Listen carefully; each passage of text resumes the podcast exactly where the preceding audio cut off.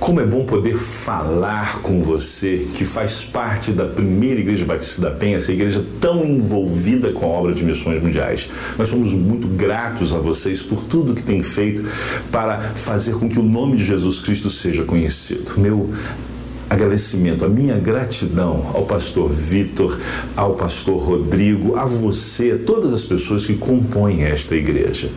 Você sabe, este ano estamos trabalhando com o tema Viva o Poder de Transformar.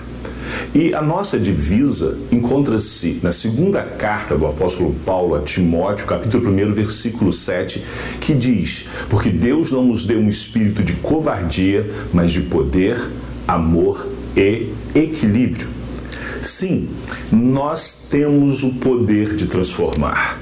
Não nós como indivíduos, mas nós como povo de Deus que tem Jesus Cristo, que tem o poder do Espírito Santo. Nós entendemos a mensagem, a ordem de Jesus é repartir esta mensagem.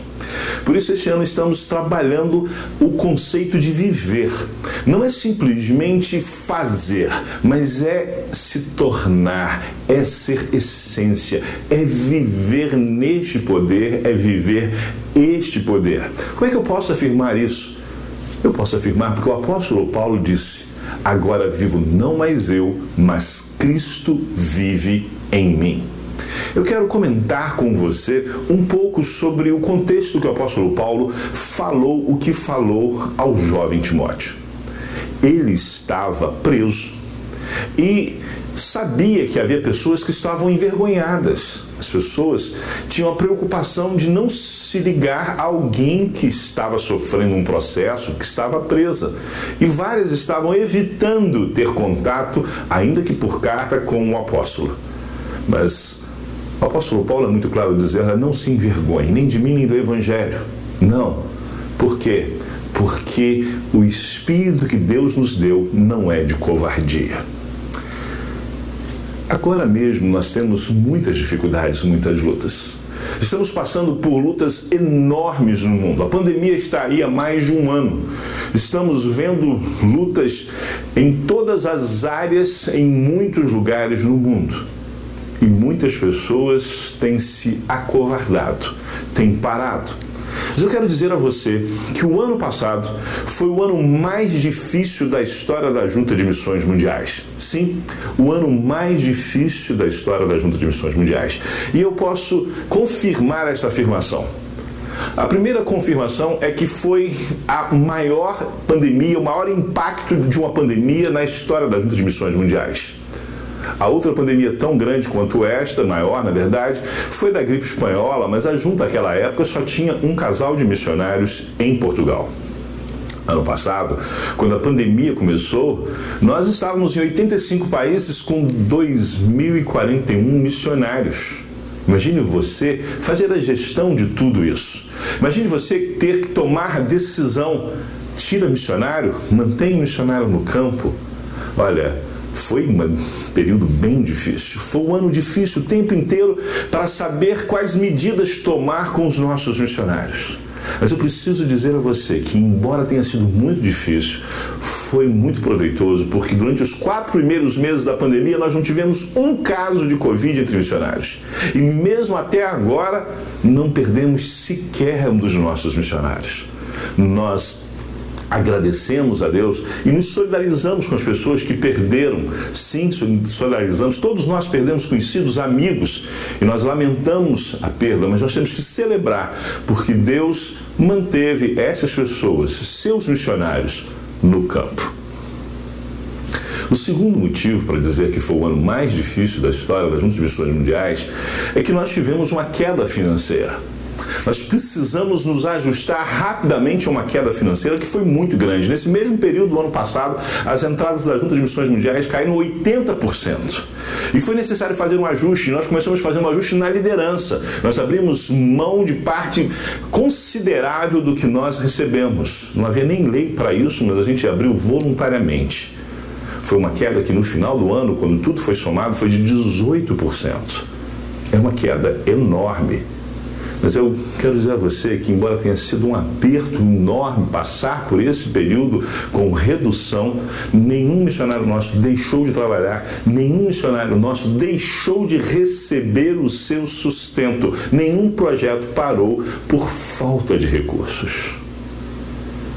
Uma terceira justificativa para dizer que foi o ano mais difícil da história das Junta de Missões Mundiais foi o fato do dólar e do euro terem subido enormemente. O real perdeu o valor à beça. Foi algo impressionante. A gente trabalhava com um dólar a quatro reais e cinquenta, quatro reais e setenta quando nós fizemos o nosso planejamento em dois mil e dezenove. O dólar naquela altura, em dezembro, estava a quatro reais e as pessoas, os analistas, diziam que deveria estar em três reais e trinta e três reais e quarenta. E diziam que um dólar a quatro reais e cinquenta, quatro reais e setenta, como nós pensávamos, estava muito alto. Ora, não estava. Rapidamente ele passou dos quatro reais e cinquenta, quatro reais e setenta, chegou a ser cinco reais e noventa e quatro. Nas casas de câmbio passou bastante dos seis reais. Foi difícil, foi muito difícil, mas eu volto a dizer a você, conseguimos, pagamos todos os missionários, pagamos todos os compromissos da Junta de Missões Mundiais, terminamos o ano com um pequeno superávit, mas terminamos, conseguimos, completamos. Mas a coisa mais pesada de todas foi ver o aumento da necessidade. Sim, o aumento da necessidade. Finalmente, pessoas se despertaram para a realidade de que elas precisam de Deus. Isso aconteceu em muitos lugares do mundo. E as pessoas então começaram a procurar os nossos missionários. Missionários nossos ah, na Europa, por exemplo, disseram: olha, nós falamos de Jesus para muitas pessoas ao longo desses anos e elas nunca quiseram saber, mas agora elas estão entrando em contato conosco. Isso é uma coisa boa, sem dúvida alguma, mas aí você tem que responder a essas pessoas e então é difícil, porque você tem que trabalhar mais, e realmente foi uma época bastante trabalho, mas veio a necessidade física das pessoas. A fome campeou no ano passado. O mundo vinha diminuindo o número de pessoas com fome. Era um número ainda muito grande, só da chamada fome severa, que é quando a pessoa pode morrer em alguns dias ou semanas por causa da fome. Havia, ano passado, no início, antes da pandemia, cerca de cento e trinta milhões de pessoas, segundo a FAO. Pois bem, só com o início da pandemia, isso foi para duzentos e sessenta e cinco milhões e depois continuou a crescer. Como responder a isso nessa gravidade toda? Foi um ano muito difícil. Mas eu quero dizer a você que foi um ano maravilhoso em termos de resultados. Sim, foi um ano maravilhoso em termos de resultados, porque nós tivemos muitos resultados. Sabe por quê? Porque o Espírito que Deus nos deu não é um espírito de covardia. E nós não paramos, nós não desistimos, nós perseveramos. Você perseverou em oração, você perseverou com a sua oferta, os nossos missionários perseveraram com o seu trabalho. E isso foi fantástico, foi maravilhoso. O resultado, meus irmãos, é que como nós não nos acovardamos, nós podemos usufruir do poder. Sim, porque o Espírito que Deus nos deu não apenas não é de covardia, mas é de poder. E o poder que está sendo falado aí é o poder de persistir, é o poder de completar a missão apesar de todas as adversidades. Este poder foi presente em nós e o resultado, sabe o que foi? Irmãos, ano passado, no ano em que a maior parte do mundo ficou fechada aí ah, para reuniões em grupos pelo menos seis meses, nós tivemos a grata surpresa de ver que Deus nos abençoou enormemente e nós tivemos dois mil cento e cinquenta e seis batismos em todos os lugares, irmãos. Foi batismo na Itália, onde as igrejas estavam fechadas, foi batismo no Nepal, onde nós estávamos começando a plantar igrejas, foi batismo no Vietnã, foi batismo na China, foi batismo em tudo quanto é lugar. dois mil cento e cinquenta e seis batismos. Seu, seu resultado, o resultado da sua igreja, você pode dizer: a minha igreja batizou ano passado duas mil cento e cinquenta e seis pessoas no mundo. Só para os irmãos terem ideia, em relação a dois mil e dezenove, quando tudo funcionou normalmente, foi pouco mais de dois mil e quatrocentos, então a queda do número de batismos foi muito pequena. E se a gente multiplicasse isso por dois, porque seria o normal, a gente teria tido o maior número de batismos da história. Agora repare você esse poder fez com que os nossos missionários continuassem a falar, continuassem a fazer o que vinham fazendo de forma diferente. Eles foram para a internet, eles usaram todos os meios para falar com as pessoas, para evangelizar. O nosso missionário lá na Itália continuou a fazer o seu trabalho, um dos nossos missionários continuou a fazer o seu trabalho, e quando reabriu, quando pôde reabrir, ele batizou pessoas. Sim, isso aconteceu em diversos lugares. Mas não foi só batismos, foi também plantação de igrejas.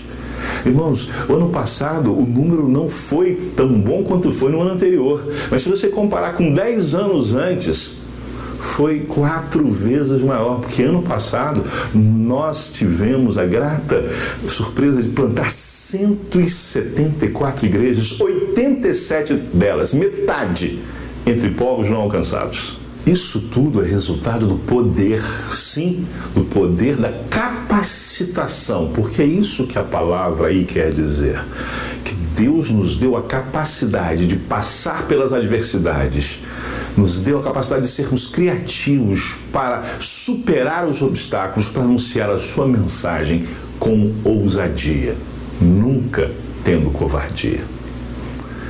Mas lembra que eu falei sobre aquela questão da fome, das dificuldades, das necessidades das pessoas? O Espírito que recebemos também, diz o texto bíblico, é de amor. É o amor do compartilhar, é o amor de tirar do que é seu para dar ao outro, é o amor de viver a dor do outro. É o amor de ajudar. Isso foi a realidade de forma ainda mais clara no ano passado. A Junta tem uma, um trabalho fantástico na área de ajuda humanitária, de desenvolvimento comunitário. São muitos projetos que temos. Só para você ter uma ideia, se cada projeto fizesse uma ação, uma após a outra, nós teríamos um atendimento a cada sete segundos de uma pessoa. Sim, isso mesmo. O tempo que eu digo, o tempo que eu gasto para falar uma frase, sete segundos, é o tempo que a sua oferta vira um gesto de amor. Sim, um gesto de amor, algo físico, uma necessidade sendo atendida, seja uma consulta médica, seja a entrega de um prato de comida. A cada sete segundos, um missionário nosso expressa de forma clara, física, o amor de Deus, mas expressa também o seu amor. O seu amor quando você contribui, o seu amor quando você ora é expresso. E ano passado foi fantástico, porque no meio de todas as necessidades, nós conseguimos fazer ainda mais do que vínhamos fazendo. Só para você ter uma ideia, nós estávamos no início da crise, quando chegou a primeira notícia que tínhamos fome acontecendo em pessoas conhecidas de nossos missionários, pessoas não crentes, pessoas que não conheciam Jesus ainda. E nós nos mobilizamos e conseguimos socorrer aquelas pessoas. E isso, todos nós que nos mobilizamos, já tínhamos aberto mão ali de boa parte do nosso sustento. Em seguida, começaram a surgir as informações de dificuldades entre igrejas. Sim, pessoas na África não tinham alimento e nós criamos um programa chamado A Fome no Mundo e desafiamos as pessoas. Nós tínhamos um alvo inicial de ajudar sessenta famílias durante sessenta dias ali no continente africano, na verdade, no arquipélago de São Tomé e Príncipe. E nós conseguimos mobilizar as pessoas, mas nós não ajudamos só aquelas sessenta famílias. Nós conseguimos ir muito, mas muito além. Só com este programa, nós alimentamos mais de cinco mil pessoas, com o dólar mais alto da história, com queda de arrecadação. Nós fizemos mais, sabe por quê? Porque o Espírito que nós recebemos não é de covardia, mas de poder e de amor. Nós amamos e por isso nós contribuímos. Você ama e por isso você contribui. O poder nos leva a fazer, o amor nos leva a dar. Sim, sim, é exatamente isso. E nós, ano passado, conseguimos socorrer, só para você ter uma ideia, crianças na Venezuela morrendo de fome. Literalmente, sete crianças morreram numa cidade onde nós temos um P E P e aquele missionário ali na cidade da Venezuela nos mandou uma mensagem, nós resolvemos ajudar, não tínhamos recursos, mas aquilo que tínhamos, que era para pagar uma outra conta que ia vencer um pouco mais à frente, a gente mandou para lá, e a pergunta foi, isso dá? E ele falou, aqui não vai morrer mais nenhuma criança por causa da fome, e Deus deu os recursos para nós pagarmos aquela outra conta. Irmãos, nós estamos com um alvo de socorrer, de livrar a fome todas as crianças das cidades onde nós estamos, que estão em risco de fome, são duas mil, nós já estamos alcançando mais de quatrocentas crianças na Venezuela, mas nós queremos chegar a duas mil crianças, e você pode ajudar isso através da sua oferta de missões mundiais. Mas o texto bíblico diz que nós recebemos um espírito que não é de covardia, mas de poder, de amor e de equilíbrio. A ideia aí é de moderação, a ideia aí é de você estar no prumo, de você saber o que faz, de você não deixar se abater. A ideia é você não se exaltar e perder a base, mas você não decair e perder a visão. Manter o equilíbrio, continuar focado, esta é a ideia. E nós tivemos a chance de fazer isso no ano passado e ver isso acontecer. O ano estava acabando quando veio para mim a dor mais forte, a maior dificuldade, saber que um missionário nosso, indiano, ali num estado mais populoso, o estado que tem a mesma população que o Brasil, um estado na Índia tem a mesma população do Brasil, ali plantando igrejas, aquele homem N C, ele havia sido preso, mas não só preso, ele foi espancado. Irmãos, foi assustador. Nós oramos aqui no Brasil e Deus agiu. Era para aquele homem ter ficado preso mais de uma semana, mas ele não ficou sequer um dia inteiro. Sabe por quê? Porque Deus agiu. E o povo de Deus orou e Deus respondeu. E N C, embora tenha sido espancado, foi solto naquela noite. Ninguém é solto de noite na Índia. E não teve uma ordem judicial, não teve nada. A gente havia providenciado advogados, mas não tinha dado tempo sequer de fazer um pedido direto para o juiz, ou melhor, para o juiz decidir. Algo aconteceu dentro daquela delegacia. N C foi solto, porque Deus agiu. E nós ficamos preocupados com o N C. Nosso missionário querido, homem de Deus, como ele está? Estava ferido, estava abatido, estava. Mas rapidamente ele voltou para o equilíbrio, ele não perdeu o foco. Ele não se abateu no sentido de dizer, não, isso que eu faço não está sendo bom. Não, pelo contrário. Ele queria voltar logo para o trabalho. Nós precisamos trabalhar um pouquinho mais com ele para fazer com que ele voltasse para o equilíbrio, porque ele queria de qualquer jeito. Mas nós fizemos um trabalho com ele, ele voltou.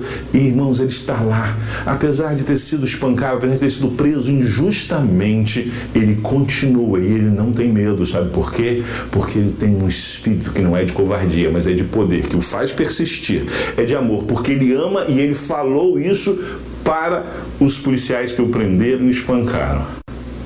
E é de equilíbrio, porque nada pode tirá-lo do foco, nada pode fazê-lo desistir, porque nada, nem tribulação, nem perseguição pode afastá-lo do amor de Deus, porque ele tem um espírito que não é de covardia, mas de poder, de amor e de equilíbrio. Foi difícil no passado, mas olha, foi fantástico. Como foi bom ver Deus agindo. Como foi algo que nos fez crescer. Como pessoas, como ministros, nós estivemos mais próximos de Deus. Por isso, este ano, o desafio é que você viva este poder. Que você viva, para que as pessoas vejam em você o poder de transformar e queiram ser transformadas pelo Espírito de Deus. Deus abençoe sua vida.